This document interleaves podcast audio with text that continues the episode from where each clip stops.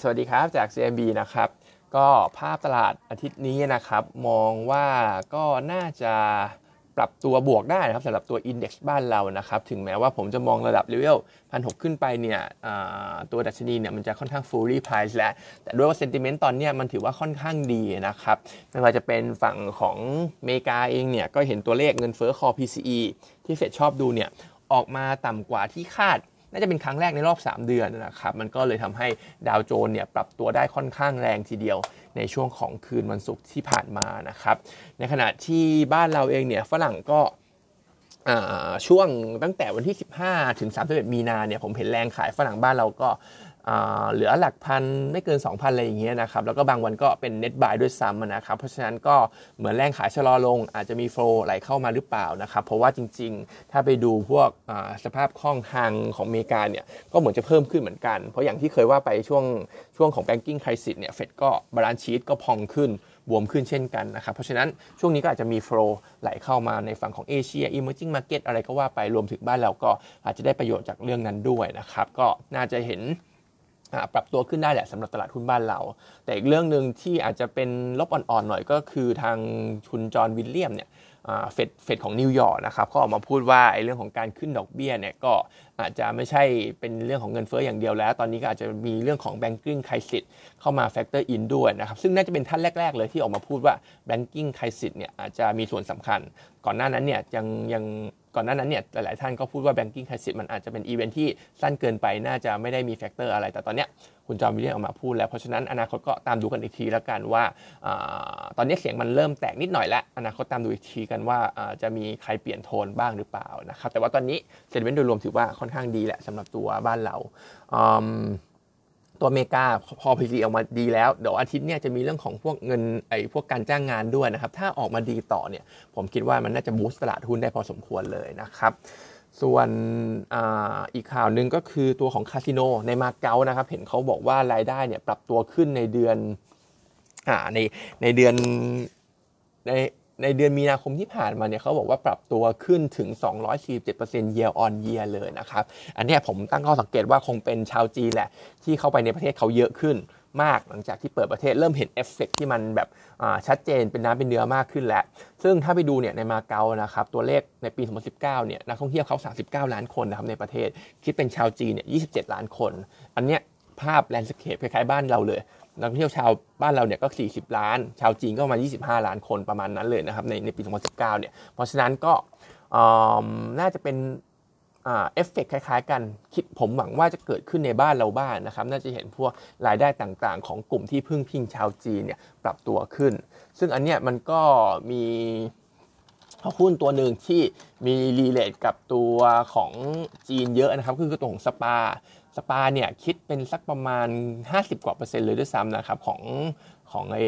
ไอตัวนักท่องเที่ยวที่เข้าไอของของรายได้ของเขาที่ทำได้ในช่วงของปี 2019 นะครับ เพราะฉะนั้นสปาเนี่ยถ้าอิงตามรายได้ของคาสิโนกรุ๊ปในมาเก๊าอะไรก็ตามเนี่ยก็มีโอกาสไลลี่นะครับน่าจะเห็นรายได้ปรับตัวดีขึ้นมาก ๆ ด้วยเช่นกันนะครับราคา target price เราให้ 12.8 consensus ก็อยู่สักประมาณ 13 บาทเนี่ยนะครับเพราะฉะนั้นก็ต้องบอกว่ามี upside อยู่พอสมควรนะครับ ส่วนตัวของ paper ของเรานะครับเอาข่าวอื่นๆก่อนอีกนิดนึงแล้วกันครับ ตัวของเดลต้าเนี่ยติด cash balance นะครับเริ่มตั้งแต่วันที่ 3 ก็คือวันนี้ไปจนถึงวันที่ 21 April นะครับก็คือสักประมาณ 3 สัปดาห์แหละ แต่ทีนี้ก็มองว่าคงไม่ได้มีผลอะไรมาก ก็อาจจะเห็นแรงเก็งกำไรลดลงบ้างสำหรับตัวเดลต้าช่วงนี้หุ้นก็อาจจะกลับมาซึมๆบ้างนะครับ แต่ว่าต้องบอกว่าพอหลุดช่วงของแคชบาลานก็คือ 21อ่า 21 พฤษภาเอ้ย21 เมษาปุ๊บ มันจะประจวบเหมาะกับช่วงของ คือเดลต้าเนี่ยเขามี AGM ในช่วงของวันที่ 7 เอพิลนี้ ซึ่ง AGM ก็อาจจะมีการ approve เรื่องของการการแตกพา แล้วก็ถ้าบวกตามทำลายแตกพาต้องทำภายใน 14 วัน ถ้าเขา approve เนี่ย มันก็จะไปตกช่วงสักประมาณวันที่ 20 ต้นๆ พอดีนะครับ เพราะฉะนั้นหลังจากหลุด cash balance แล้วก็ถ้าอนุมัติการแตกพาร์เนี่ย ก็ น่าจะกลับมาบันเทิงกันอีกครั้งหนึ่งเทกันคึกคักอีกครั้งหนึ่งสำหรับตัวเดลต้านะครับเพราะฉะนั้นจริงๆส่วนตัวเนี่ยผมก็ไม่ได้อยากยุ่งกับตัวนี้มาก แต่ว่าถ้าจะรอจังหวะนู่นนี่นั่นเรื่องของการหลุด cash balance หรือเรื่องของการแตกพาร์เนี่ยก็อาจจะเป็นจังหวะในการกลับมา trading ได้อีกครั้งหนึ่งในช่วงของปลายเดือนเมษายนนะครับ ส่วนอื่นๆก็ WHA เนี่ยเห็นอบอกว่ามี EV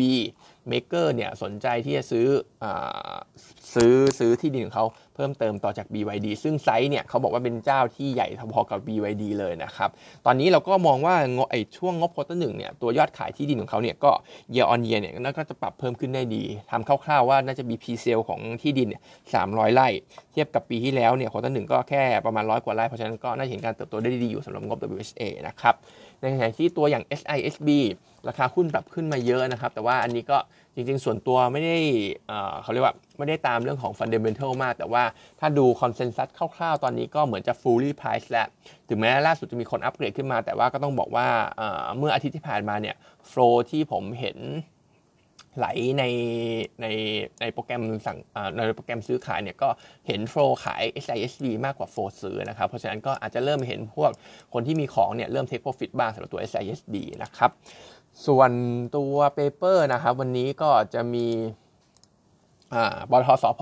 เมื่อคืนเนี่ย OPEC Plus เขา cut กำลังการผลิต เพิ่มเติมนะครับ ซึ่งเป็นบวกแน่นอนกับเรื่องของราคาน้ำมันดิบ แล้วก็น่าจะเป็นบวกแน่นอนกับสผ.นะครับ เดิมทีเนี่ย OPEC Plus เขา cut ไปประมาณ 2 ล้านบาร์เรลต่อวัน ก็จะปรับเพิ่มขึ้นไปเป็น 3.6 ล้านบาร์เรลต่อวันก็คิดเป็น demand ของทั้งโลกเนี่ยก็ประมาณ 3-4%ประมาณนี้นะครับคร่าวๆนะครับ เพราะฉะนั้นก็ถือว่ามีนัยยะแหละ น้ำมันดิบเมื่อคืนก็เหมือนจะผันผวนปรับตัวขึ้นได้ค่อนข้างดีนะครับทีนี้สผ.เนี่ย เราก็เชียร์ซื้ออยู่แล้วด้วย valuation ที่ค่อนข้างถูก EV EBITDA เนี่ยประมาณ 2.6 เท่าเองนะครับ รวมไปถึงตัวของ yield เนี่ยประมาณ 5.2%ด้วย เพราะฉะนั้นแนะนำซื้ออยู่แล้วสำหรับตัวนี้ เรื่องอื่นๆที่ support ราคาน้ำมันเนี่ยก็ไม่จะเป็นรัสเซียเองก็มีการ extend ตัวของการ cut กำลังการผลิตเช่นกัน ตัวส่งออกจากอิรักก็เป็นอีกเรื่องหนึ่งนะครับ ที่ถูกแบนไปก็ทำให้ supply ตอนนี้ถือว่าตึงตัวนิดหน่อยสำหรับตัวน้ำมันดิบ เพราะฉะนั้นภาพน่าจะปรับตัวขึ้นได้ดีนะครับ สอพอราคาตรงนี้ยังถูกอยู่นะครับ อย่างที่ว่าไปเมื่อกี้นี้ราคาตรงเนี้ย imply ว่าน้ำมันดิบเบรนท์เนี่ยอยู่สักประมาณ 53 เหรียญต่อบาร์เรลเอง เพราะฉะนั้นก็ต้องบอกว่าราคาตรงนี้ยังยังมี upside อยู่พอสมควรนะครับ แนะนำซื้อนะครับ target price 170 บาทสำหรับตัวสอพอเรื่องที่เป็นความเสี่ยงหรือว่าอ่า weakness เรื่องเดียวเนี่ยก็อาจจะเป็นเรื่องของราคาก๊าซนะครับที่ quarter หนึ่งน่าจะ peak นะครับคือประมาณ6 6.7 เหรียญต่อ MMBTU พอเข้าสู่ควอเตอร์สก็อาจจะเห็นราคาก๊าซเนี่ยมัน soft ลง ตาม lag time เรื่องของราคาน้ำมันของราคาก๊าซบ้านเราที่อ้างอิงนะครับ ส่วน TU เรามี PU ควอเตอร์หนึ่งนะครับกำไร 793 ล้านบาทติดลบ 53% year 38% Q ยอดขายก็ลบทั้ง year ทั้ง Q นะครับ อันนี้เป็นเรื่องของ demand ที่หายไปเพราะว่าลูกค้าของเขาเนี่ย inventory ตอนนี้ค่อนข้างสูงนะครับ มีการตุนสินค้าไว้เยอะแล้วในช่วงของครึ่งปีหลังปีที่แล้ว รวมถึงราคาทูน่าตอนนี้ค่อนข้างแพง เพราะฉะนั้นเนี่ย ด้วยความที่เขามีของอยู่แหละเขาก็อาจจะชะลอคำสั่งซื้อไปรอละทูน่าไอทูน่าราคาลดลงค่อยมาซื้ออีกรอบหนึ่งอะไรอย่างเงี้ยนะครับในขณะที่ gross margin ก็ ค่าเงินมันแข็งนะครับ ก็ gross margin ก็น่าจะลดลงด้วยเช่นกันนะครับ quarter หนึ่งเนี่ยน่าจะแย่สุดแหละสำหรับตัว TU นะครับ ทีนี้พอเข้าสู่ quarter สองปุ๊บ อาจจะเห็นมัน rebound ได้แต่ก็ต้องบอกการฟื้นตัวไม่ได้ชัดเจนมากนัก ไม่ว่าจะเป็นเรื่องของยอดขาย ไม่ว่าจะเป็นเรื่องของ gross margin เองก็ตาม ด้วยปัจจัยที่ว่าไปทั้งหมดเมื่อกี้นี้นะครับไม่ว่าจะเป็นราคาทูน่าที่ยังสูงอยู่เรื่องของค่าเงินบาทด้วยเช่นกันนะครับเพราะฉะนั้น TU ถึงแม้ว่าเราจะแนะนำเป็น recommend buy อยู่เพราะว่า upside เนี่ยค่อนข้างกว้างนะครับกับ target price เราเนี่ยแล้วก็เป็นบาย target price 19.5 แต่ว่าด้วยคาตาลิสที่อาจจะยังไม่มีในช่วงครึ่งปีแรกเนี่ยก็อาจจะยังเลี่ยงๆตัวนี้ไปก่อนก็ได้นะครับ วันนี้ก็มีเท่านี้นะครับ